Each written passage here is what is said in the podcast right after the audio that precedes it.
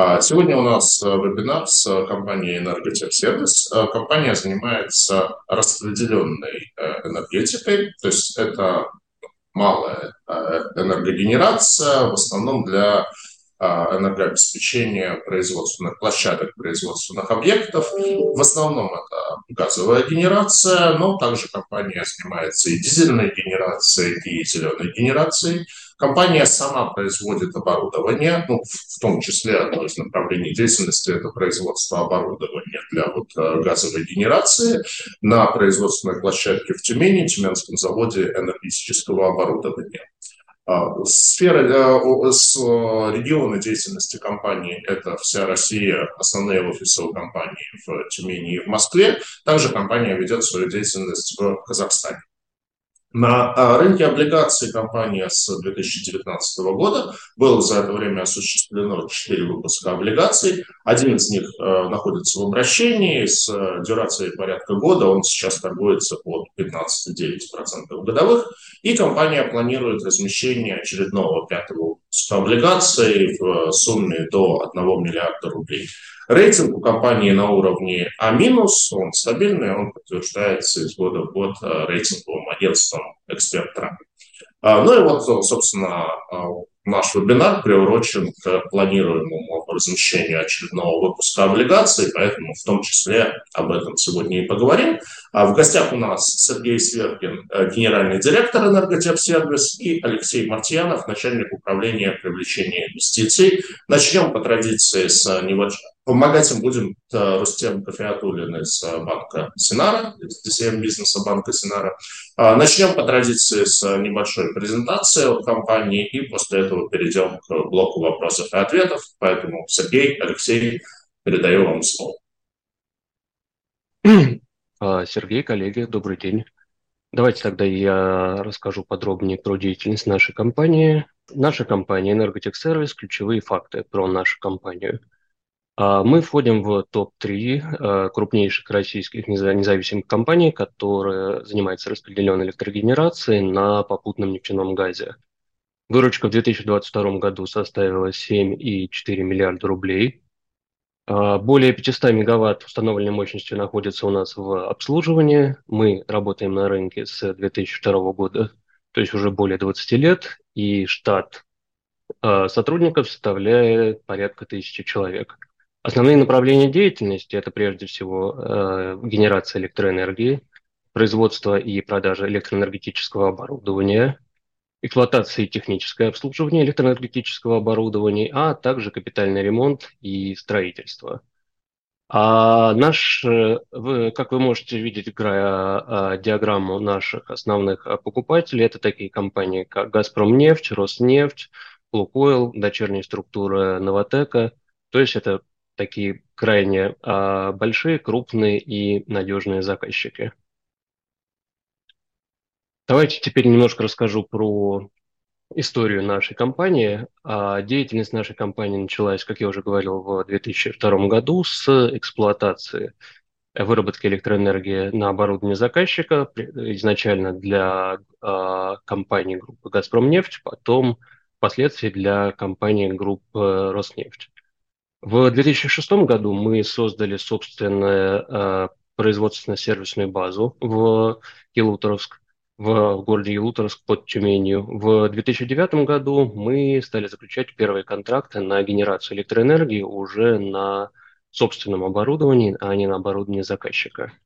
В 2011 году мы стали расширять эту деятельность, стали формировать парк дизельных электростанций для обеспечения бурения – 2013 году создали собственное строительно-монтажное управление, что дает нам существенное преимущество на рынке, так как а, даже сложные проекты мы можем реализовывать собственными силами, используя компетенции, собственно, строительно-монтажного управления. Мы а, в крайне малой степени зависим а, от внешних подрядчиков. В 16-17 годах мы получили статус а, дилера General Electric и Шангу. В 2018 году а, произошла серьезной трансформации бизнеса нашей компании мы сделали ставку на а, газопоршневое оборудование, на выработку электроэнергии, генерацию электроэнергии на газопоршневом оборудовании. Это, в отличие от дизельного оборудования, это, я бы сказал, другая лига. Это оборудование подразумевает большие капитальные затраты, но позволяет получать электроэнергию по намного более интересному а, тарифу для наших заказчиков. В 2019 году мы вышли на московскую биржу э, с дебютным выпуском облигаций. И также в этом году в, мы открыли наш завод в Тюмени. Э, открытие было приурочено к Тюменскому нефтегазовому форуму. И на текущий момент это основной наш а, производственный актив. В 2020 году мы запустили несколько крупных энергоцентров на Западнозимнем, Яньяхинском и Воронцовском месторождениях. В 2021 году мы получили рейтинг РУ А- от эксперта ИРА, и эксперт ИРА уже а, после этого дважды подтверждал нашу высокую финансовую устойчивость. В 2022 году мы а, расширили примерно на 17 мегаватт а, действующие энергоцентры – а также получили статус дилера китайских запоршневых двигателей GChai. И в 2023 году мы уже запустили два крупных энергоцентра в рамках Ханты-Мансийского автономного округа для энергообеспечения нефтегазовых месторождений. Динамика роста выручки представлена на данном слайде чуть ниже. Э, от основания компании от 15 миллионов рублей за чуть больше, чем 20 э, лет мы выросли до 7,4 миллиардов рублей. Портфель заказчиков также со временем расширялся, диверсифицировался, в него добавил структура Лукойла, Новотека, Славнефти, а также не нефтегазовых заказчиков. Если рассматривать а, наиболее сильные стороны и компетенции нашей компании, то прежде всего а, стоит выделить это наше положение на рынке. Мы уверенно входим в топ-3 крупнейших а, российских независимых компаний, которые занимаются электрогенерацией на попутно-нефтяном газе. И наша занимаемая доля рынка превышает 15%. В ряде регионов Российской Федерации мы можем предложить стоимость электроэнергии для наших заказчиков ниже, чем стоимость электроэнергии из сети. То есть в некоторых регионах мы можем конкурировать и с, по, тариф, по тарифам для, для промышленных заказчиков с большой электроэнергетикой.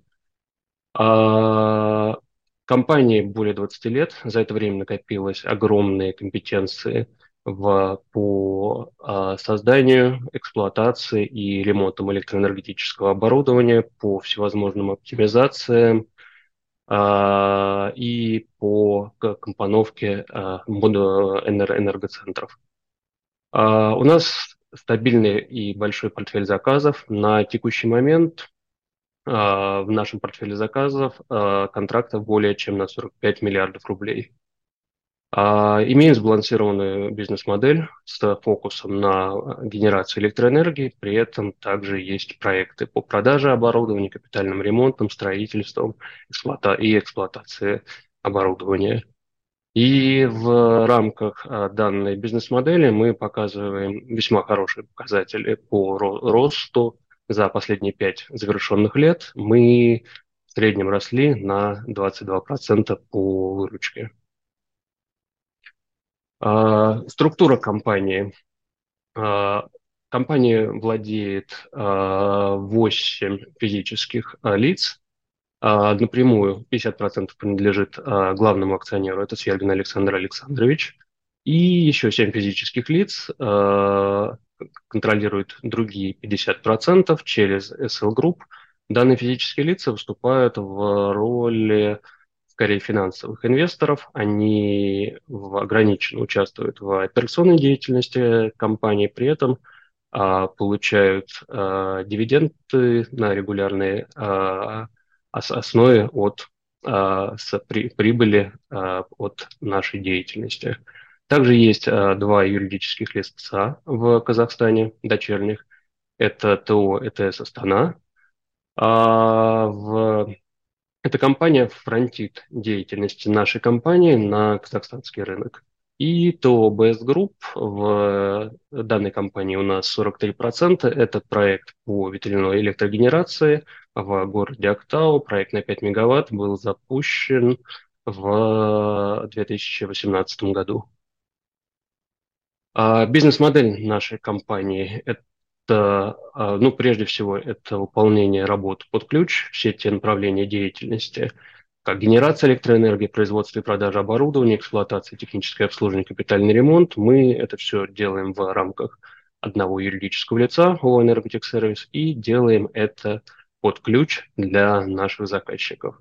При этом фокус э, нашей деятельности – это прежде всего увеличение доли проектов в генерации, использование подхода с мобильными электростанциями, наращивание контрактов по бурению с использованием газопоршневых электростанций и также диверсификация портфеля, усиление, э, расширение доли а, не нефтегазовых заказчиков.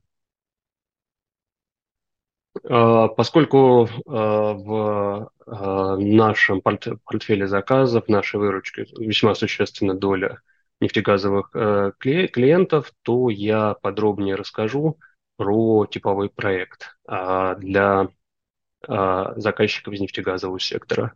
На этом слайде вы можете видеть картинку типичного российского нефтегазового месторождения.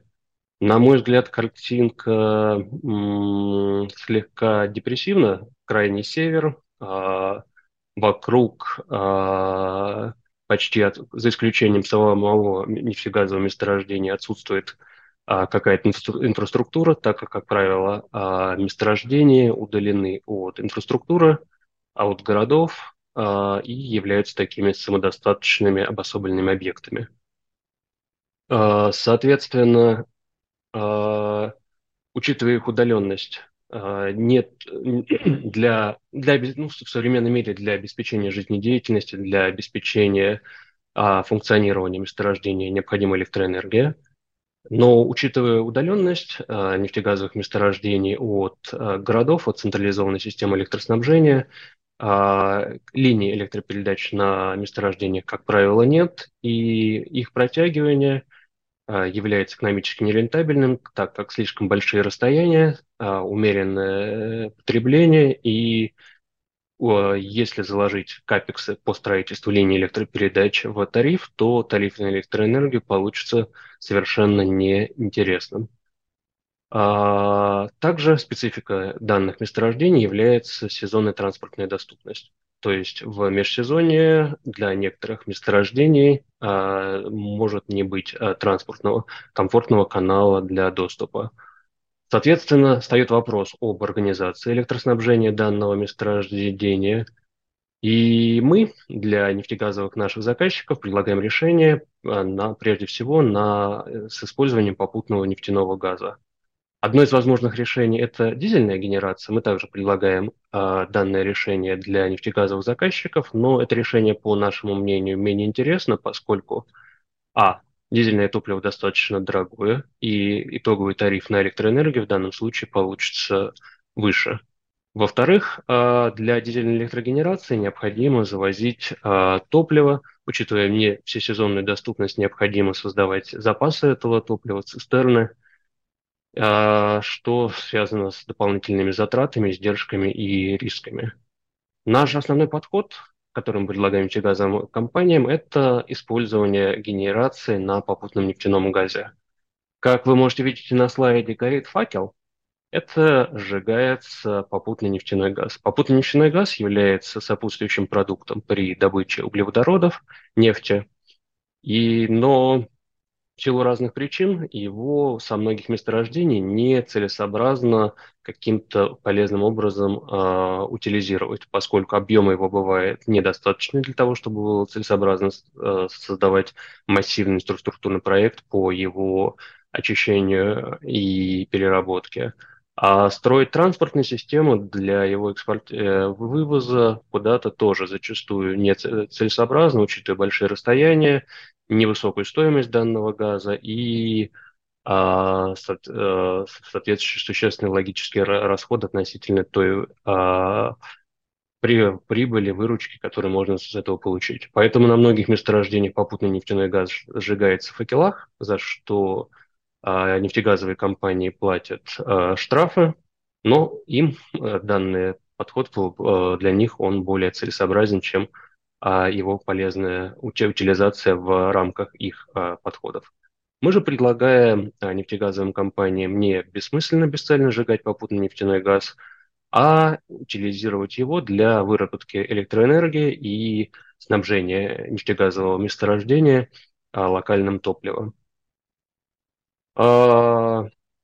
Таким образом, а, месторождение становится самодостаточным с точки зрения электрообеспечения. Также в рамках данного подхода а, мы тарифы на получаемую электроэнергию получаются, а, на наш взгляд, самыми, самыми интересными. Существенно дороже дизелей и при невозможности сетей или даже в случае, где есть сети, как правило, ниже сетевого тарифа. А, также преимуществом данного подхода является то, что а, энергоцентры мы можем достаточно быстро развернуть. Последние энергоцентры мы с момента подписания контракта запускали за два месяца. Давайте теперь я подробнее расскажу про наш а, то, как мы реализуем наши энергоцентры. Расскажу это в некоторой исторической ретроспективе, в сравнении с контрактами по эксплуатации, с которых мы начинали нашу деятельность. А что такое контракты по эксплуатации и генерации? Эксплуатация – это работа на оборудовании заказчика, генерация – это работа на нашем собственном оборудовании. С точки зрения операционных затрат, а, они могут составлять до 90% выручки в случае контрактов по эксплуатации. В случае контрактов по генерации это где-то 30-40% выручки капитальные затраты в случае проектов по эксплуатации а, пренебрежимо малы. В случае проектов по генерации это может, они могут доходить до 40-60% от общей выручки. И средний срок э, контрактов, если эксплуатация это 2-3 года, генерация это, как правило, 5 и более лет. На, в правой части слайда представлена диаграмма временная диаграмма а, реализации проекта по генерации, как а, такой проект выглядит. Мы, как правило, в рамках тендера вы, выигрываем контракт. Затем в течение двух-девяти месяцев, в последнее время это, как правило, 2-3 месяца строим энергоцентр, и затем в течение длительного времени всего контракта, как правило, это 5 и более лет, мы вырабатываем электроэнергию, неся весьма относительно э, низкие операционные затраты и имея хорошую операционную маржинальность. А преимущество такого подхода, как я уже говорил, это относительно высокая маржинальность и также устойчивая и прогнозируемая выручка.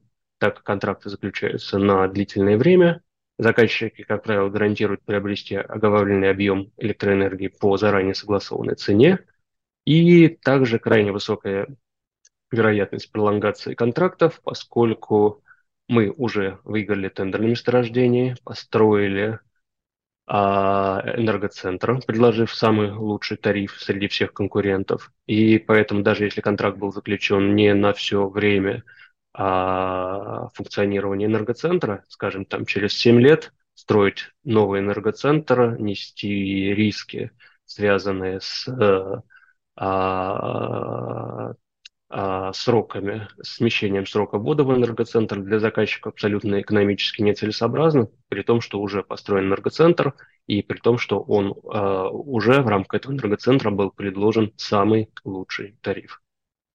А также на этом слайде справа снизу вы можете видеть а, изменения соотношения в проектах между генерацией и эксплуатацией, которые мы а, Э, имели. Если, когда деятельность э, только начиналась компания в 2002 году, это была исключительно эксплуатация. На текущий момент доля генерации существенно выросла и составляет порядка 80%. Подробнее расскажу про наш подход, используемый э, в рамках реализации проекта. А, мы используем а, модульные мобильные электростанции. А, на правом слайде вы можете видеть рисунок данной электростанции. Данная электростанция выполнена в рамках форм-фактора стандартного 40-футового контейнера. Электростанция собирается в тепличных условиях на нашем заводе тюменского энергетического оборудования, где собраны высокие компетенции и есть э, очень хорошая технологическая база. Затем полностью собранный готовый контейнер перевозится на месторождение, там подключается к газу, к линиям электропередачи для передачи э, вырабатываемой электроэнергии заказчику, э, и после этого включается рубильник и начинается выработка электроэнергии продажа ее по тарифу, получения нашей выручки. Данный подход с модульными мобильными электростанциями дает нам ряд существенных преимуществ. Ну, во-первых, я говорил, что все технически наиболее сложные операции производятся в, на нашем заводе в, в Тюмени, где сосредоточены большие накопленные технические компетенции. А второе преимущество заключается в том, что м, просто проектировать энергоцентры, есть много типовых решений, и, по сути, энергоцентры можно собирать по принципу конструктора Лего. Нужно 5 мегаватт, а установленная мощность одного такой мобильной электростанции примерно 1 мегаватт, соответственно, берется 5, а, контейнер, 5 контейнеров, и при помощи них а, формируется энергоцентр на 5 мегаватт. Нужно расширение, скажем, в, в момент запуска энергоцентра необходимо 5 мегаватт, впоследствии мощность плавно должна расти до 10, мы можем плавно в соответствии с графиком подвозить новые мобильные электростанции и таким образом плавно наращивать мощность, а, не вкладывая лишние денежные средства в неиспользуемую а, мощность. А, также такой подход дает нам возможность перемещать мобильные электростанции с одного проекта на другой. Э, такую возможность мы используем э, достаточно редко. Как правило, э, мобильные электростанции устанавливаются в рамках энергоцентра и работают там все время. Но при этом у нас есть такая возможность, есть мобильность, и наши капитальные затраты, они мобильны, они не зарываются в землю, они не привязаны жестко к какому-то одному объекту. Подробнее расскажу про те рынки, на которые мы работаем. А про, ну, э, если рассмотреть Российскую Федерацию, то центральная система электроснабжения присутствует лишь на 30% территории, при этом покрывая 85% населения. А нефтегазовые объекты, объекты угольной промышленности, горнодобывающей промышленности – зачастую все новые месторождения, они зачастую находятся в 70%, которые территории России, которые не покрыты центральной системой электроснабжения, и, соответственно, им нужна распределенная электрогенерация и мы, а, и наши услуги. Если рассматривать наших основных а, заказчиков, нефтегазовую промышленность, то это примерно 40-50% экспорта и 35-50% дохода российского бюджета. Капитальные вложения нефтегазовых компаний в нефтедобычу год от года растут, также растут инвестиции в модернизацию газонефтехимических производств. На данном слайде представлены а, а, крупные реализованные нами проекты. Это для это компании «Газпромнефть», дочерних структур «Новотека», «Роснефти», проекты по капитальному ремонту, монтажу, обслуживанию, эксплуатации энерго, э, энерго, э, электроэнергетического оборудования. Теперь давайте я а, перейду от а, качественного а, принцип, а, описания а, принципиальной нашей деятельности к а, проекции на, на результатов нашей деятельности на финансовую плоскость. Как я уже говорил ранее, с 2018 года компания сделала фокус смещения с, э, на газопоршневую электрогенерацию, и данная стратегия весьма показала весьма хорошие результаты. Выручка компании выросла с 3-4 миллиардов рублей до более чем 7 миллиардов рублей. А, то есть в два раза среднегодовой темп прироста составил а, 18%, если смотреть а, по, по сентябрь 2023 года. EBITDA э, выросла с 800 э, примерно миллионов рублей до 3 миллиардов рублей, то есть более чем в три раза. Средний темп роста составил а порядка 34%. При этом отмечу, что данная стратегия по электрогенерации как хорошо показала с точки зрения динамики роста, так и позволила нам достаточно с, комфортно пройти 22 и 23 а, года. При том, что в целом в рамках 22 года на рынке преобладала неопределенность, и заказчики а, а, были, ну, в, в целом все а, контрагенты на российском рынке предпочитали откладывать какие-то капитальные вложения на более отдаленную перспективу.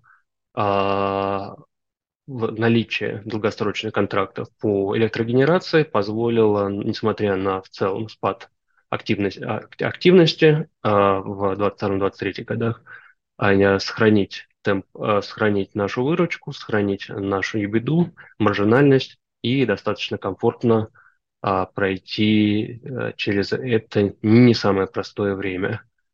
А, на, в 2022 году мы, а, как и другие, а, как многие другие контрагенты, а, снизили нашу инвестиционную активность. Мы а, в, а, в, сократили участие в новых проектах по генерации до некоторой стабилизации ситуации. При этом нарастили объем, э, мощность энергоцентров в а, рамках уже э, действующих проектов. А в 2023 году мы видим некоторую стабилизацию, и, и в рамках нее мы вернулись к реализации энергос... новых проектов по генерации. Уже запущено было два энергоцентра в Ханты-Мансийском автономном округе – один в начале 2023 года, другой, более почти в два раза более крупный, мы запустили в октябре этого года.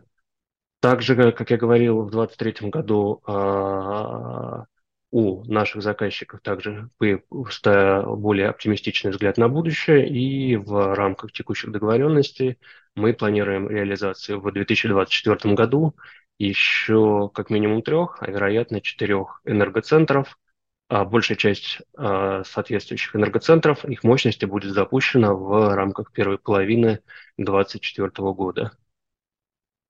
А, как я говорил уже, на бизнес по электрогенерации, он капиталоемкий, поэтому требуется капитальное вложение для строительства а, и энергоцентров и закупки соответствующего оборудования. Поэтому данное капитальное вложение мы во многом финансируем за счет э, долгового финансирования. А, работ, учитывая экспозицию к долгу и его значимость, э, мы э, проводим большую работу по построению качественного долгового портфеля. Он хорошо диверсифицирован как по источникам. У нас есть банковские кредиты, а, облигационные займы, а, лизинговое финансирование, хорошая диверсификация по кредиторам, а, диверсифицированный портфель банковских кредитов. Наши кредиторы – это такие банки, как ВТБ, Сбербанк, Совкомбанк, банковские группы, банки из банковской группы Синара, Газэнергобанк и Москоммерцбанк, а также порядка 12 лизинговых компаний. А, также мы а, э, э, занимаемся управлением а, долгового портфеля, следим за его комфортным уровнем. Он не превышает значение 3,5 по основному коэффициенту чистый долг и беда. И при банковских ковенантах долг и беда в, в, в, в 4.0. А также долговой портфель не имеет экспозиции к валютному риску. Все кредиты и займы представлены исключительно в рублях. Теперь немножко расскажу про наш основной производственный актив. Это Тюменский завод энергетического оборудования. Завод, а, решение о его строительстве было принято в 2017 году. А, его а, реализацией мы занимались при поддержке со стороны правительства Тюменской области. 18 год – это начало строительства, 19 год – это запуск завода, завода. Его запуск был приурочен к Тюменскому нефтегазовому форуму, который проходил в сентябре этого года.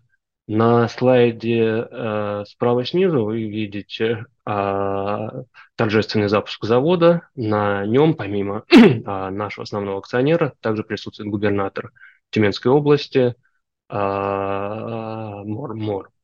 Э, в основная продукция э, данного завода – это прежде всего мобильные газопоршневые электростанции. Их картинки, то, как они выглядят, вы можете видеть на слайде э, в нижней части.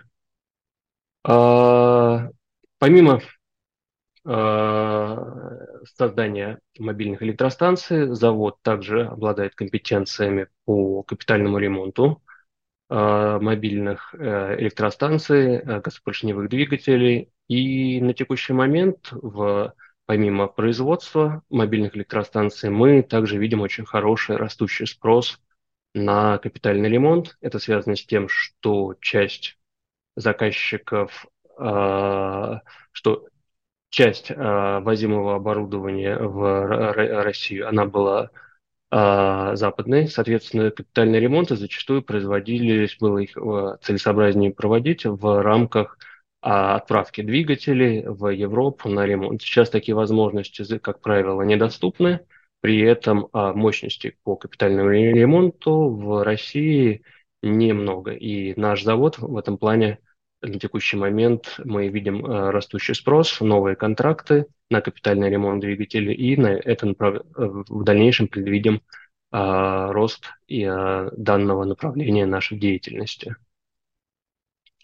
Позиция энерготехсервиса на рынке Э, его позиция, э, подход, подход, репутация. Ну, прежде всего, мы не занимаемся, э, не демпингуем в тендерах, мы предлагаем качественные услуги, мы больше 20 лет на рынке и предлагаем качественные и надежные решения, которые мы реализуем в срок, что подтверждается множеством успешно реализованных проектов, а также многочисленными благодарственными письмами, которые мы получили от наших заказчиков а, в, в рамках реализованных проектов. А, наверное, это основная информационная часть, а, которую я хотел рассказать. Давайте теперь для того, чтобы у вас сложилось более полное понимание бизнеса нашей компании, я покажу короткий ролик, который провизуализирует деятельности нашей компании и появится возможность лучше ее прочувствовать.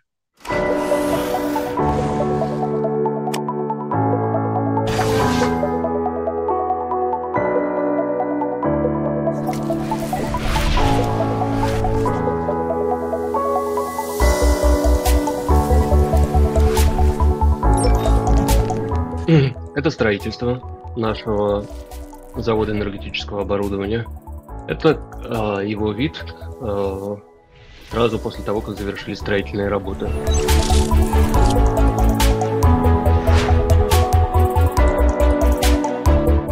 Это э, основная продукция завода, мобильные газопоршневые электростанции.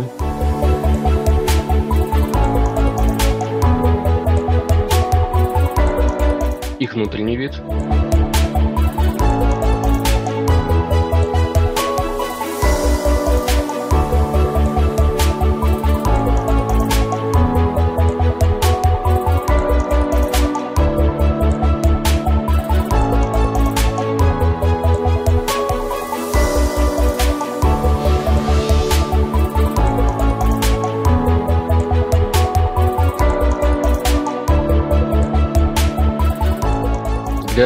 Реализации энергоцентров помимо газопоршневых электростанций также используется вспомогательное оборудование. Оно сейчас будет показано в рамках данного ролика.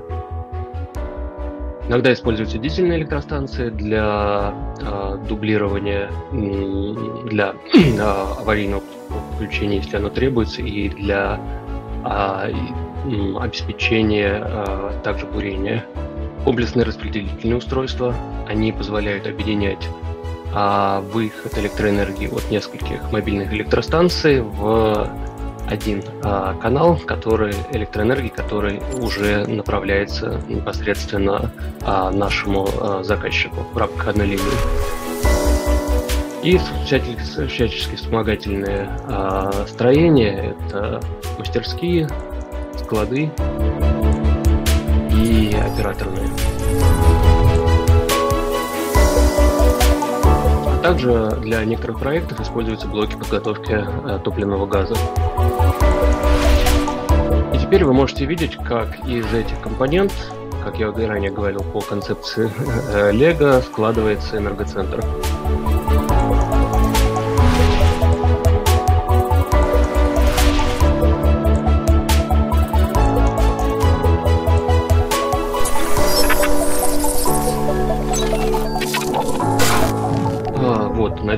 Надеюсь, что данная визуализация а, позволила а, более полно и лучше понять а, то наш бизнес. А теперь прошу нашего основного организатора из инвестиционного банка Синара Рустема Кафиатуллина подробнее рассказать про планируемый выпуск. Да, спасибо, Алексей. Да, здравствуйте, уважаемые коллеги. Да, это уже, как правильно было сказано, пятый выпуск облигаций Энерготехсервиса, то есть это основная компания, которая вот занимается этим бизнесом, э, который сейчас Алексей подробно очень рассказал, имеет этот рейтинг А- в этом году подтвержденный.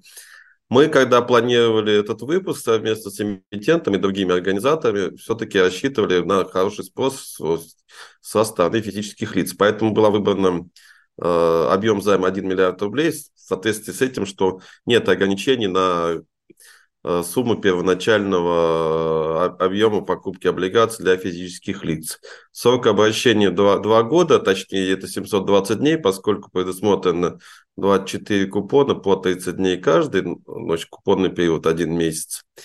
Вот, что тоже то, также нам кажется и будет являться привлекательным для физических лиц. Маркетинговый диапазон у нас, э, пока мы рассматриваем, не выше 16,5.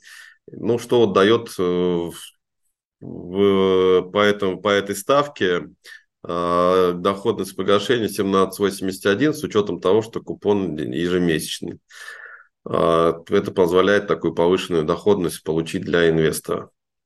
Соответственно, классическая книга, взрослая книга, как говорят, да, билдинг по купону, то есть э, купон будет определяться на весь период обращения сразу, никаких лесенок, значит, э, э, при этом еще предусмотрено, начиная с конца первого года, э, поэтапная плавная амортизация равными долями до 50% примерно выпуска будет погашено в течение года. Соответственно, ну и остаток 49,6% э, будет э, погашено в дату окончания срока обращения облигаций. Соответственно, мы в ближайшее время вот э, уже решим объявить этот выпуск. Э, уровень листинга, поскольку, значит, э, четвертый выпуск у нас сейчас торгуется в секторе роста, то было подано заявление, и я так понимаю, что биржа его примет, что и этот выпуск э, тоже будет включен в сектор роста. Соответственно, это тоже некие дополнительные льготы несет инвестор. Вот нам кажется, что здесь учтены основные пожелания инвесторов, которые э, сейчас как бы ориентируются на, на выпуске вот в период наших э, высоких ставок, то есть и фиксированный купон, и фиксация его на, на весь срок обращения, и помесячные выплаты. Поэтому ждем, э, ожидаем хорошего спроса со стороны инвесторов, в первую очередь физических лиц на выпуск. Спасибо. Большое спасибо. Спасибо, Рустем. Э, традиционно обычно начинаю с вопроса относительно структуры собственности компании, но была полностью э, данная тема освещена в презентации. Структура владения очень прозрачная, там на сайте Sequence она э, полностью выведена, поэтому тут, скорее всего, добавить нечего. А перейду к следующему вопросу. Вот а вы сказали, что вы как бы с сетевым, а, по сути, не конкурируете, поскольку вы занимаетесь энергоснабжением объектов, которые достаточно удалены, и туда не рентабельно вести сети. Вот все-таки какая-то угроза, что по мере развития, ну, там, а, Россия не стоит на месте, там, страна развивается, и а, покрытие энергосетей, наверное, оно возрастает честно говоря, точно не знаю. Вот какой-то риск того, что через какое-то время даже до дальних там, а, нефтяных месторождений, до дальних делянок э, дотянутся энергетические сети, и вы станете не нужны. Такой риск он есть или наоборот тенденция к тому, что там, не знаю, месторождения уходят все дальше и дальше от цивилизации, там, на шельф, там, на труднодоступные северные участки, и востребованность ваших услуг, она будет только расти? А, да, Сергей, давайте я отвечу. В целом, а в России доля распределенной электроэнергетики, она составляет порядка 10%, ну, например, в Штатах она составляет порядка 15%. То есть, если смотреть а, на м, потенциал развития, мы его видим в целом по, по стране для дальнейшего увеличения доли электрогенерации. Но Помимо... это, кстати, при том, что в Штатах а, гораздо лучше плотность населения, гораздо лучше климатические условия. То есть, по идее, вот кроме Аляски, а, там все остальное это вообще очень, очень плотное, очень, очень хорошее по климату. Да, Сергей, вы совершенно правы. В России меньше плотность населения, больше территории, больше территории, которые находятся в зоне крайнего севера – Э, и в таких, таких, в таких территориях под отдельные промышленные объекты абсолютно нецелесообразна прокладка линии электропередач. Поэтому мы ждем, как и в, и в целом по стране, а, прирост доли распределенной генерации, так и еще больше прирост а, а, доли распределенной электрогенерации в, на нефтегазовых месторождениях, поскольку все новые месторождения открываются в удаленных объектах, на удаленных территориях, и единственная целесообразная а, концепция их электроснабжения – это распределенная электрогенерация.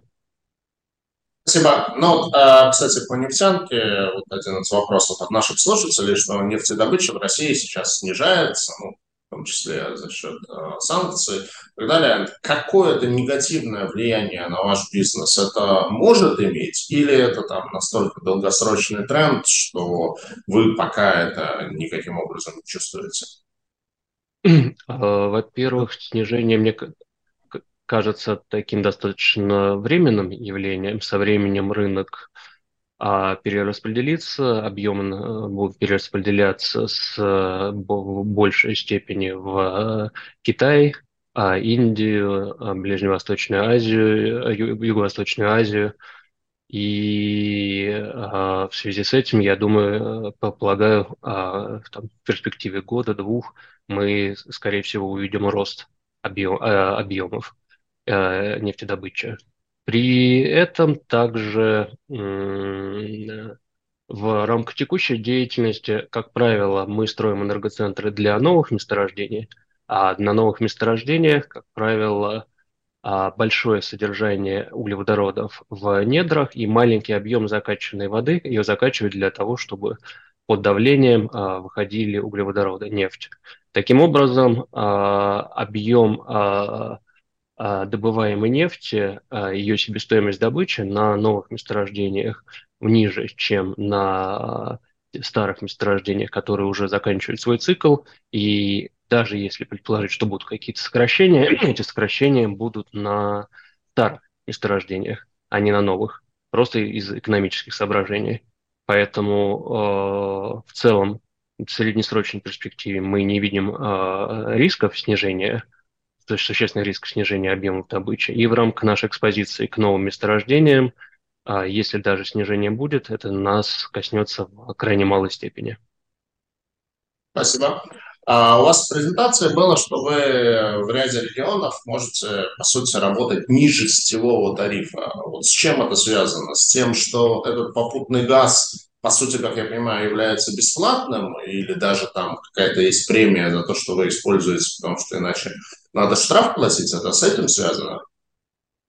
А, не только. Действительно, при работе с нефтегазовыми заказчиками мы э, в ряде случаев получаем а, газ а, бесплатно или за символическую стоимость, но мы также можем конкурировать с большой энергетикой в ряде регионов. Это связано с тем, что тариф на электроэнергию для промышленности, он формируется из цены на, электроэнер... на электроэнергию у генераторов. Как правило, он определяется в рамках договоров присоединения мощности. Также немалый вклад в этот тариф вставляет сетевая составляющая. И в рамках сетевой составляющей промыш... за счет промышленности субсидируется как население, так и ряд регионов Российской Федерации, ну, например, это Дальний Восток. А, таким образом, я, в ряде регионов тарифы из сети на электроэнергию а, достаточно высокие, а, и если при этом в этом регионе цены на природный газ невысокие, мы можем предложить выработку электроэнергии, которая будет в, дешевле, чем сетевой тариф. Спасибо. А, ну, следующий вопрос. Э, не первая наша встреча э, в формате вебинара, и я в прошлый раз тоже его задавал. А, вопрос, да, э, что вот, ну, посмотреть по вашему слайду структуру вашей выручки, она в основном сформирована рядом крупных клиентов. Ну, прежде всего, Газпромнефть, там, если не ошибаюсь, порядка половины выручки приходится на него, а, Славнефть, Роснефть и так далее.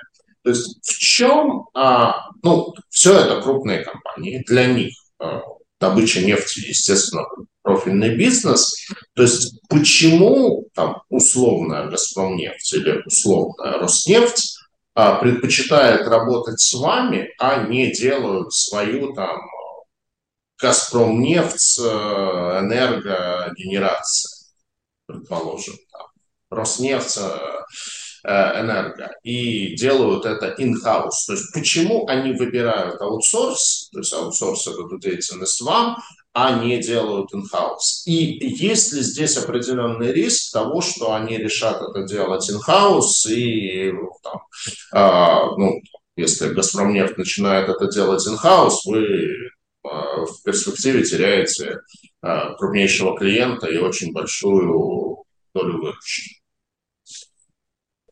Давайте я отвечу на этот вопрос. Добрый день, уважаемые инвесторы. Да, вопрос абсолютно логичный. Зачем передавать на аутсорсинг, если можно э, выполнять самим, э, сохранять средства в периметре, как часто приходилось слышать. И такой в периметре нефтегазовой компании. И такой подход э, действительно превалировал еще 20 лет назад. Тогда нефтегазовые компании строили сами, эксплуатировали оборудование сами.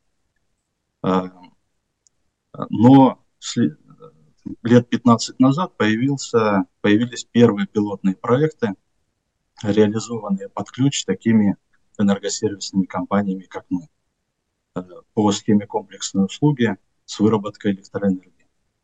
Вот. И тогда нефтегазовые компании провели сравнение, и оказалось, что аутсорсинг и дешевле, и быстрее, и с не худшим качеством. На примере. Вот для строительства электростанции нефтегазовой компании нужно э, привлечь инвестиции, выделить финансирование, провести тендер на проектно-изыскательские работы, провести тендер на поставку оборудования, тендер на э, сервисы ремонта, нанять и обучить эксплуатирующий персонал. Вот. И это если месторождение будет работать долго и хорошо, а если придется его консервировать, то еще тендер на демонтаж и тендер на продажу оборудования. А, а если э, они нанимают нас, то у них э, забота только определить э, кусок земли, на котором разместить электростанцию, точку подключения газу и потребность. И в итоге в сравнении при собственной стройке это срок 2-4 года, несколько подрядчиков, соответствующее размытие ответственности – и, как правило, это приводило к удорожанию проекта. Если же мы беремся за строительство, то один ответственный, это узкоспециализированная компания, и сроки строительства уже не 2-4 года, 2-4 года, а полгода, а рекордные у нас стройки, и за полтора месяца мы вводили 15 миллионов. Вот, поэтому с каждым годом а, нефтегазовые компании все чаще выбирают схему аутсорсинга. Риск э, мы считаем минимальным, потому что ну, тренд как раз сейчас на увеличение доли аутсорсинга. Спасибо. Uh, у вас было это в слайдах, но тем не менее, вот я вижу, что от uh, наших слушателей есть вопрос относительно структуры выручки по направлениям бизнеса. Ну, я так понимаю, что основных направлений можно сказать два. Собственные проекты по генерации и обслуживание uh, проектов на оборудование заказчика. Если не ошибаюсь, там вот сейчас сместилось, что примерно 80% вы зарабатываете на собственных проектах по генерации. Но если можно, еще раз вот, распределение выручки между разными направлениями деятельности. А, да, конечно. Порядка 60% это производство электро... Э, электроэнергии, электрогенерация. 60%, да. Да, порядка 60% а доля в EBD порядка 80%.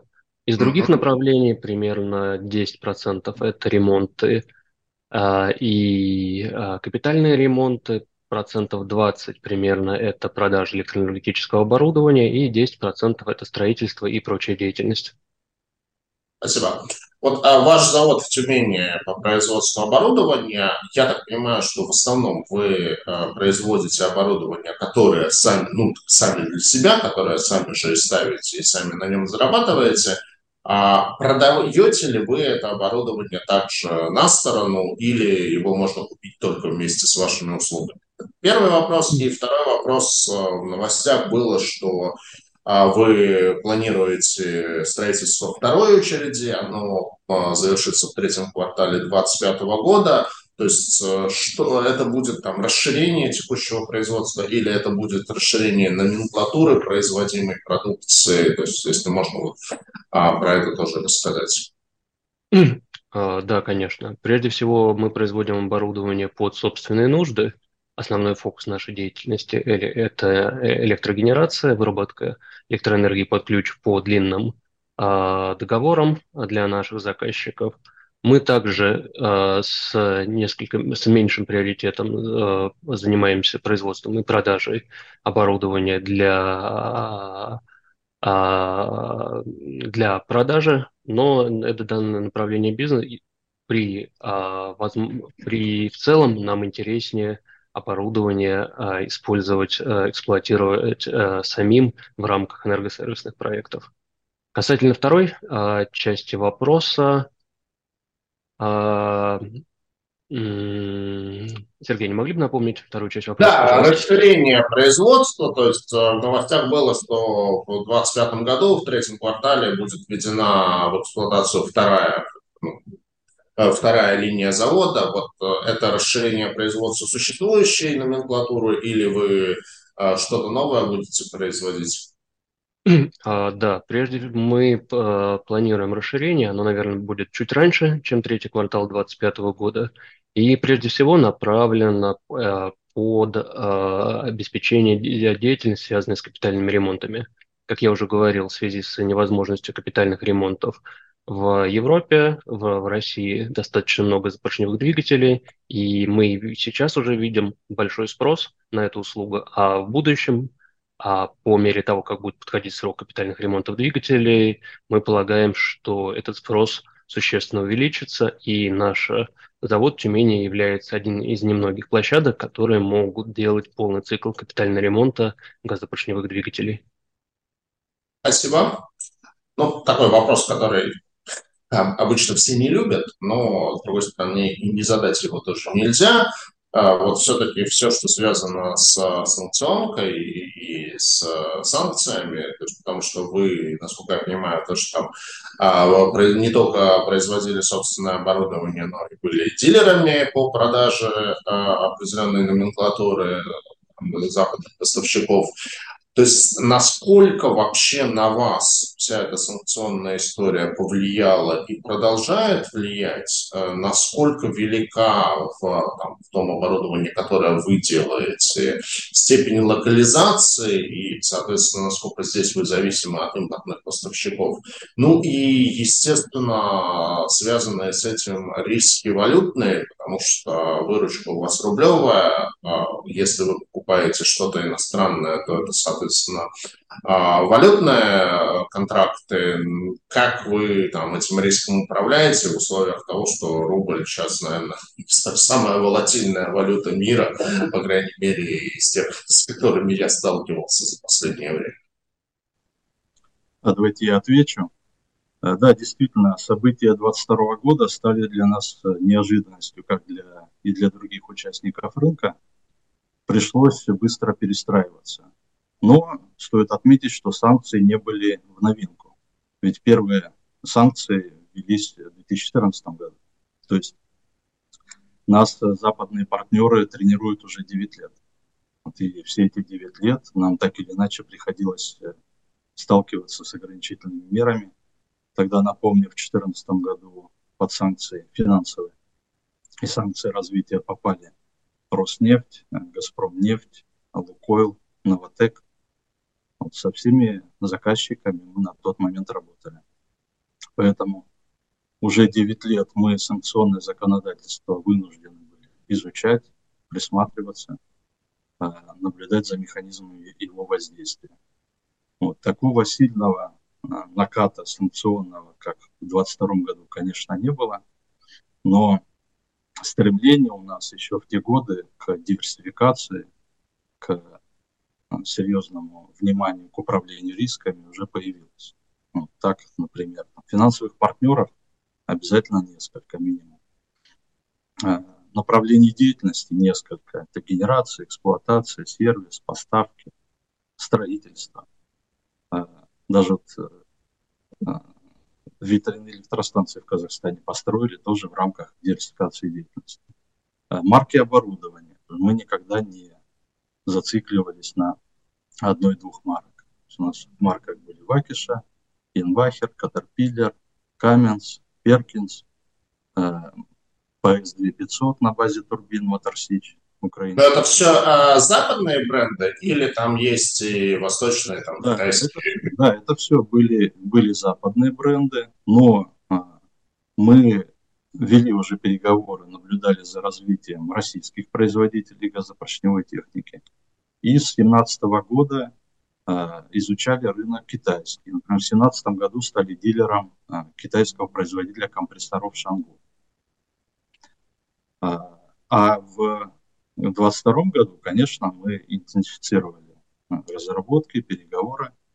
В частности, стали дилером китайского производителя двигателей GChai. Закупили двигатели, и первые установки выйдут с завода уже через месяц можно будет посмотреть блочно-модульные газопоршневые установки на базе китайских двигателей. Летом 20 этого года подписали с «Газпромнефтью» соглашение о стратегическом сотрудничестве в развитии отечественных производителей э, в распределенной генерации. Вот это такие производители, как РУМО, ВДМ сервис. С ними мы были, с ними мы были знакомы еще ранее. Вот поэтому считаем, что готовы, рисками управляли по запчастям и локализации. А, да, мы уже два года активно занимаемся поиском аналогов, реверс-инжинирингом запчастей. Хм. Проблем сейчас с обеспеченностью нет. До 2022 года мы вкладывали серьезные средства в складские запасы. Запчастями были обеспечены. Поэтому энергоснабжение а, прогарантировано, будет долгосрочным, надежным. Здесь рисков не видим. Вот, касательно, второй вопрос касательно валютного риска. А, валютный риск мы принимаем в интервале от э, подачи безотзывной оферты на заказчика или подписания контракта до оплаты за оборудование. Так как этот интервал обычно несколько месяцев, то и валютный риск принимается несколько месяцев. А при оплате за оборудование уже цены фиксируются, капексы в рублях. Спасибо.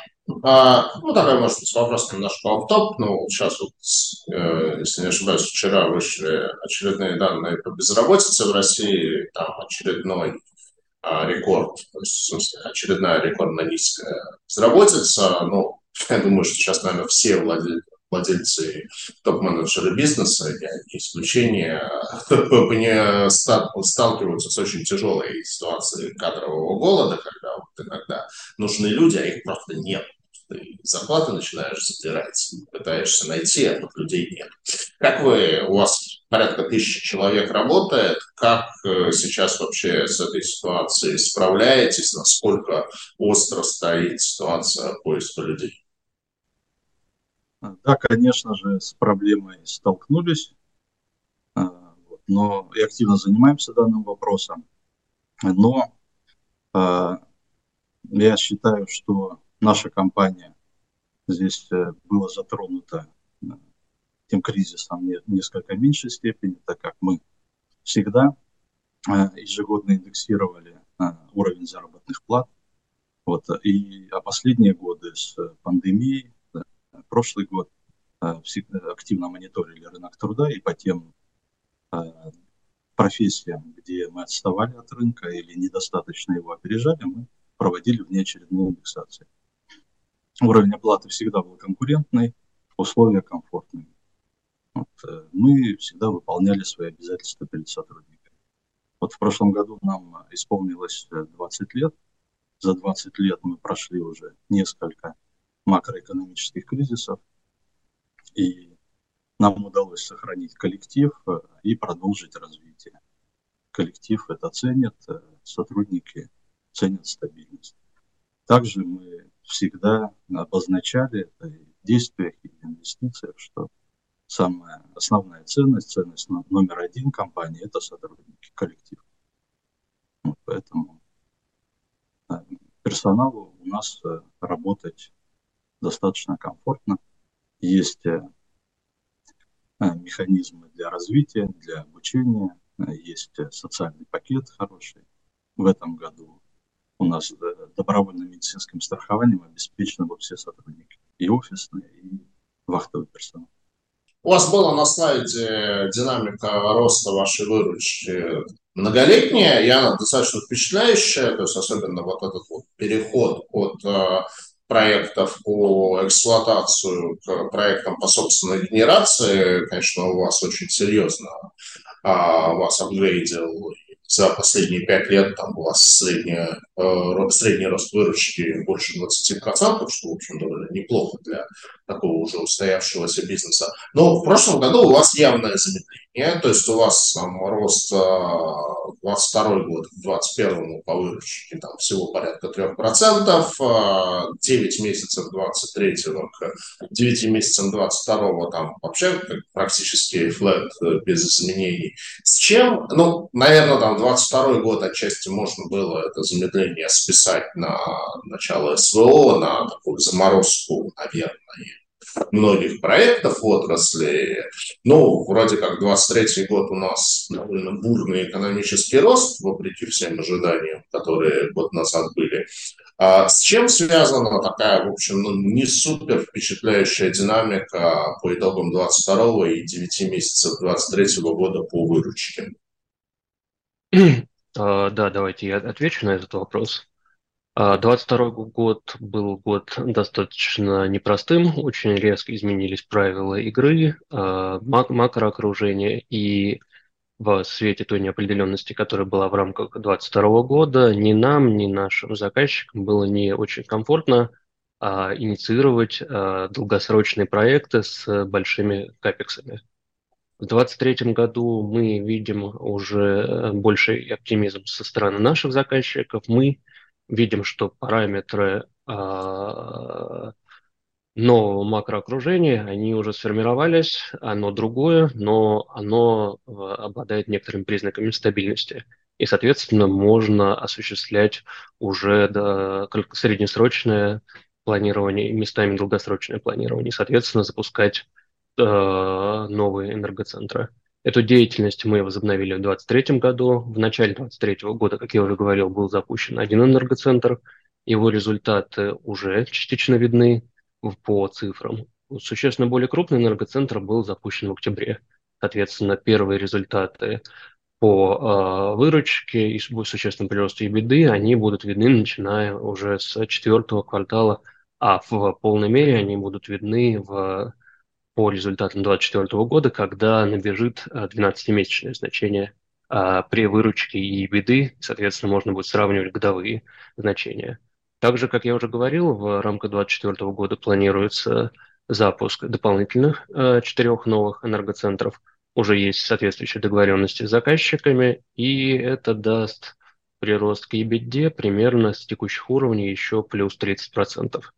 Поэтому а, если 22 год и 23 был а, год, а, когда развитие проектов по генерации было поставлено на паузу в свете той неопределенности, которая была на рынке, то с 2024 года рост продолжится, ну и, соответственно, 12-месячные результаты, они появится ближе к концу 2024 года в полной мере, в первом-втором квартале 2025 года, когда все энергоцентры заработают, и тогда вы увидите соответствующий рост, который будет сравним с темпами роста, которые мы демонстрировали до 2022 года.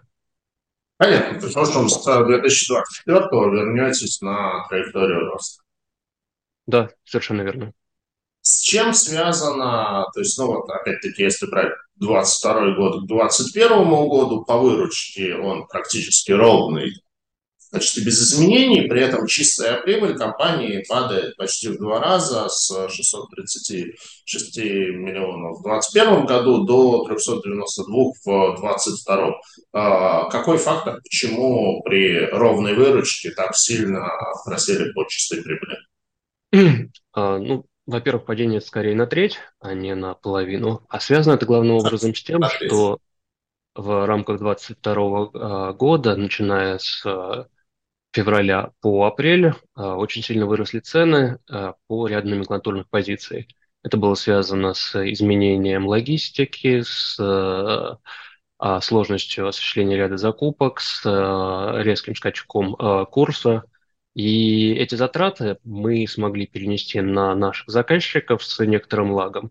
Это связано с договорной структурой. Где-то индексация прописана в договорах, и она осуществляется раз в год, где-то заключались дополнительные соглашения, но учитывая струк- логику принятия решения в нефтегазовых компаниях, это процесс не быстрый, на это ушли месяцы. Соответственно, а, в 2022 году из-за этого лага между одномоментным резким ростом а, себестоимости и перекладыванием соответствующих затрат на наших заказчиков, вот этот лаг он создал, а, привел примерно на треть снижения чистой прибыли. Спасибо. А, э, вот, когда были опубликованы ваши результаты за 9 месяцев, аналитики компании «Открытие» их проанализировали и, в принципе, так, ну, дали умеренно негативный а, ревью а, по вашим финансовым результатам, и в частности отмечали, что у вас произошел за 9 месяцев рост управленческих расходов на 23% и существенный рост запасов в активах с полутора миллиардов до 2,4 миллиарда. Вот можете эти две позиции прокомментировать? Да, конечно. Управленческие расходы выросли и э, главным образом из-за индексации зарплат это основной фактор. Второй фактор – это то, что новые направления деятельности, ну не новые, но существенное изменение в таких направлениях деятельности, как внешнеэкономическая деятельность и логистика, произошли, штаты соответствующих подразделений были расширены, и что привело к росту управленческих расходов. Касательно роста запасов, то это связано с двумя факторами. Первый – это запуск новых энергоцентров. Как раз а, один из энергоцентров был запущен в октябре, Соответственно, значительная часть а, оборудования, которое запустилось в октябре, она на конец сентября находилась в запасах. А это а, запасы, а, необходимые для производства электростанций в рамках а, тех энергоцентров, которые мы планируем вводить в рамках 2024 года, 4 энергоцентра – и также это а, рост а, запасных частей, на случай каких-то э, новых э, санкций, каких, какого-то дополнительного mm-hmm. изменения в логистике, в сложности с поставками, у нас созданы запасы более чем на год. Спасибо, да. Наверное, это очень правильная стратегия. Сейчас имеется довольно большой запас по запчастям и так далее. А, наверное, завершая тему финансовой отчетности, то, что за что вас тоже немножко критикуют и рейтинговые агентства, это отсутствие, по крайней мере, в публичном поле отчетности по МЦФО. А, я почти уверен, с учетом там, а, того, что я вижу по вашей компании, что она очень похожа на СБУшную отчетность, но это вот в каком-то смысле некий такой пунктик у инвесторов, что хочется МЦФОшную отчетность э, эмитентов облигаций видеть. А планируете ли вы ее публиковать? А, да, как вы совершенно правильно сказали, РСБУ отчетность от МФСУ отчетности а, в нашем случае отличается не очень сильно. Это связано с тем, что почему очень любит а, ряд инвесторов МФСУ отчетность, поскольку МФСУ отчетность намного лучше показывает а, бизнес компаний, которые юридически состоят из многих юридических а, лиц. Все. Да. Наша компания является, состоит, по сути, из одного юридического лица. Другие юридические лица, их доля выручки составляет менее 1%. Поэтому РСБУ отчетность у энерготехсервиса очень показательна с точки зрения описания бизнеса всей нашей компании.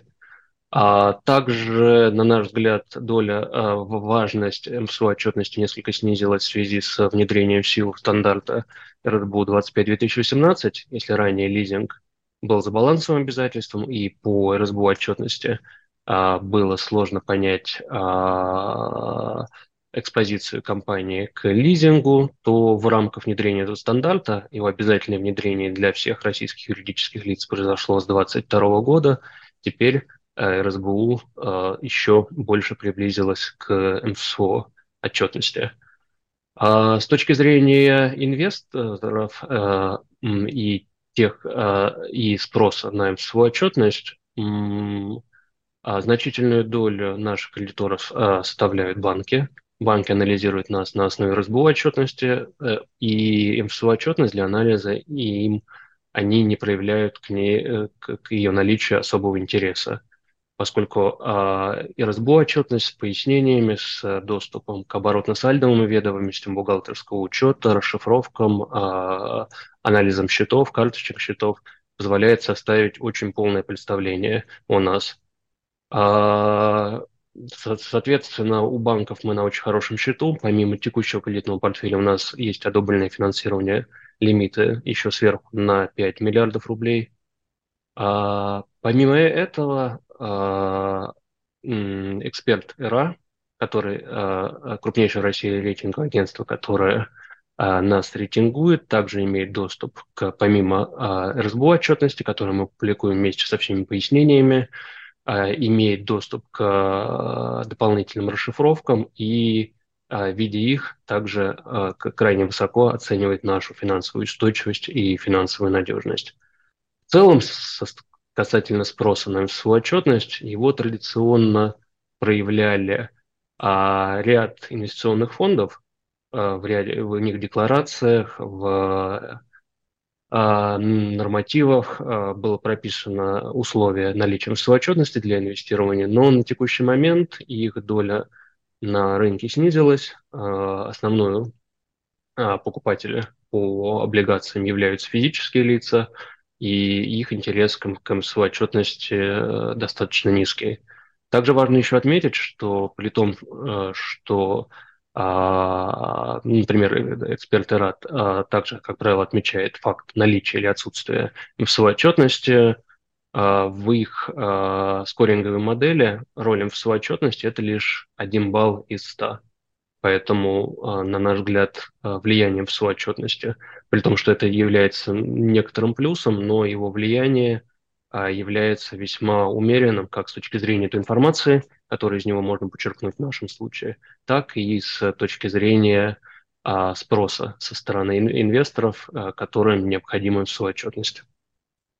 Спасибо, Алексей. Э, да, на самом деле интересная точка зрения, потому что э, здесь скорее вы идете против тренда, потому что почти все эмитенты, кто на рынок облигаций выходит, они в основном СФО отчетность делают, даже, даже в случае, если она, по сути, как бы совпадает с РСБУ отчетности, как в вашем случае, когда бизнес ведется от одного юрлица. Ну вот, потому что как-то принято, что это некий такой must-have. То есть здесь интересно, ну, действительно такой интересный кейс, что вы приняли сознательное решение этого не делать, ну, судя по тому, что а, у вас достаточно неплохо прошло размещение предыдущих займов, видимо, действительно по мере того, как э, стандарты российской отчетности улучшаются, может быть, мы придем к тому, что и действительно инвесторы будут вполне себе а, счастливы с РСБУшной отчетностью. Ну, интересная точка зрения. А, про э, уровень вашей долговой нагрузки вы рассказали. Э, планируемый выпуск облигаций – это увеличение э, долга или это скорее там, рефинансирование, то есть погасите какие-то банковские кредиты, э, там, ну, потом где-то через год у вас погашение обращающегося выпуска облигаций. То есть вы сейчас увеличиваете долговую нагрузку или просто ее ребалансируете? А, большая часть ребаланс, а, большая часть э, цели данного выпуска – это экспозиция к фиксированной ставке. Банковское финансирование сейчас, как правило, привязано к плавающей ставке. Облигации традиционно – это инструмент а, экспозиции к фиксированной ставке. Поэтому большая часть облигационного займа пойдет на рефинансирование обязательств с плавающей ставкой под фиксированную э, ставку. Часть облигационного выпуска мы планируем направить на строительство энергоцентров, про которые я уже неоднократно рассказывал в рамках сегодняшнего вебинара. Угу, спасибо. А, ну, про сам выпуск достаточно подробно Рустем нам рассказал. А, наверное, только хотел бы уточнить, все-таки, ну, вопрос в большей степени к Рустему, все-таки больше его таргетируете на физиков или на институционалов. Потому что вот если посмотреть э, обращающийся выпуск, э, там, э, ну, Естественно, мы можем институционалов смотреть только те, которые публично раскрывают свои портфели. Это российские пифы. А, порядка 10 пифов в четвертом выпуске в держателях есть, но на самом деле на довольно небольшие суммы. То есть там совокупно, сейчас посмотрю все эти 10 а, пифов где-то там, ну, на 150 примерно миллионов они там а, представлены. Вот в планируемом выпуске кого больше видите, физиков или институционалов? Ну, э, хотя действительно рейтинг компании да, позволяет там любым институционалам да, заходить э, бумагу, но, как правило, э, вот все-таки на минусе мы их там сильно не, не ждем, да, больше надеемся на физиков, ну и, соответственно, банки-организаторы, как институционалы, поддержат тоже компанию своими лимитами. Поэтому здесь, я думаю, что будет разумный баланс между вот институциональными инвесторами и физическими лицами, что всегда хорошо для эмитента иметь широкую базу, диверсифицированную базу инвесторов. Мне кажется, вот как-то так. Всего по чуть-чуть будет, да. Но, но рассчитываем действительно, конечно, на спрос физических лиц, поэтому и месячный купон, как мне сказали, да, это вот возможность получать еще одну зарплату каждый месяц. Да. Ну вот, смотря сколько проинвестировать. Ну, если много разных эмитентов купить с такими условиями, то уже можно на что-то рассчитывать. То, то, то, то, то можно не ходить на работу, каждый месяц получать купон. А, хорошо. Первый вопрос. Энергоцентры переходят в собственность заказчика или всегда остаются в вашей собственности? А в большинстве случаев энергоцентры остаются в нашей собственности. Спасибо. Так, следующий вопрос. Так, структура выручки по направлениям бизнеса ответили. Какая средняя маржинальность EBITDA контрактов по генерации? По-разному она зависит от проекта, поскольку э, есть, может быть, разная э, стоимость топлива, и исходя из этого, э, если топливо нам дается на давальческой основе, то, соответственно, э, э, EBITDA может достигать, ну, где-то, я полагаю, 60%. если поскольку, поскольку амортизация, поскольку значительная часть при давальческой схеме по передаче топлива составляют расходы окупаемость капитальных вложений и, соответственно, амортизация. Если топливо э, придается не на давальческой основе, или если это природный газ, то, соответственно, маржинальность по EBD меньше. Ну, зависит от конкретного про про проекта, от конкретной стоимости газа и, и от э, некоторых других условий. Спасибо. А, так, доля крупнейшего клиента в будущем. На самом деле у вас слайд а, об этом был в самом начале, если не ошибаюсь, там Газпром нефть, по-моему, то ли 40, то ли 45 процентов. А, да, группа компаний «Газпромнефть» в виде нескольких заказчиков, примерно такая доля. Угу. Объем невыбранных кредитных линий. А, на текущий момент мы имеем а, не объем невыбранных линий порядка 2,5 миллиардов рублей, и еще 2,5 миллиарда – это одобренные лимиты, по которым еще не подписаны кредитные соглашения. Спасибо. А, так, вот еще один вопрос. Если у вас господдержка, субсидирование, льготные кредиты, преференции, в общем, поддерживает ли вас как-то государство? Или вы в чисто рыночном сегменте экономики находитесь? Я отвечу. Государство, я уверен, готово поддерживать. Мы не обращались еще за льготами и преференциями. Сейчас прорабатываем эти возможности и считаем, что это э, хороший дополнительный ресурс для снижения издержек. Спасибо. Хотя я тоже как бизнесмен считаю, что чем меньше обращаться за поддержкой к нашему государству, тем лучше. В ковид нам звонили, предлагали какие-то льготные кредиты. Я сказал, не, не, не, не надо, справимся. А, так, а, у вас высокий срок дебиторской задолженности 93 дня. Кто из клиентов допускает большие задержки? Давайте тоже я отвечу. А, клиенты наши заказчики, платежеспособные компании крупные, платят своевременно всегда. Высокий срок дебиторки связан с авансами, э, уплаченными международным поставщикам запчастей и оборудования. Потому что если несколько лет назад мы оплачивали э, контракты по постоплате, аванс был э, незначительный, 10-20%, то сейчас практически все поставщики требуют стопроцентной предоплаты. А срок поставки ZIP и оборудование полгода составляет и более. Традиционный вопрос, который в конце всем задаю, вообще дальнейшие планы присутствия на финансовых рынках в части облигаций и есть ли мысли по поводу IPO. Сейчас мы видим просто IPO в России бешеную активность в этой теме. Есть ли у вас а, тоже на этот счет мысли или пока вы вполне счастливы в статусе непубличной компании? Да, давайте я отвечу. А облигации– это достаточно комфортный инструмент для заимствований, и мы дальше планируем его использовать. У нас были планы сделать крупный выпуск в рамках 2022 года, но после февраля конфигурация рынка резко изменилась, и было выгоднее а, привлекать заимствования по линии банковского финансирования. А, мы Планируем э, разместить выпуск еще один, наверное, в 2024 году, когда несколько изменятся условия, несколько снизятся ставки, тогда, наверное, сделать большой выпуск миллиарда на два или на три. А касательно IPO, э, планы такие есть. Мы э, серьезно прорабатывали данную опцию.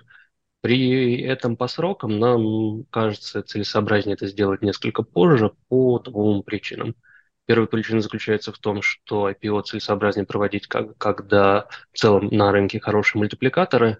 На наш взгляд, мультипликаторы еще на текущий момент не полностью а, восстановились, поэтому если не, некоторое время подождать, то можно тот же актив продать по, за лучшую цену. Второй момент связан с тем, что наша компания а, планирует достаточно интенсивный рост в ближайшее время – а на IPO, в нашем понимании, лучше выводить актив, который уже который а, завершил фазу активного роста и является в некотором случае, э, в некотором роде таким источником рентного дохода. Тогда достигаются более хорошие значения по мультипликаторам, и IPO проводить более целесообразно. Спасибо. Ну что ж, тогда мы вроде бы ответили на все вопросы. Прекрасно уложились в отведенные нам полтора часа. Поэтому спасибо большое за то, что были сегодня у нас в гостях. И, конечно же, желаю успехов в размещении вашего пятого выпуска облигаций и дальнейшей деятельности на а, облигационном рынке.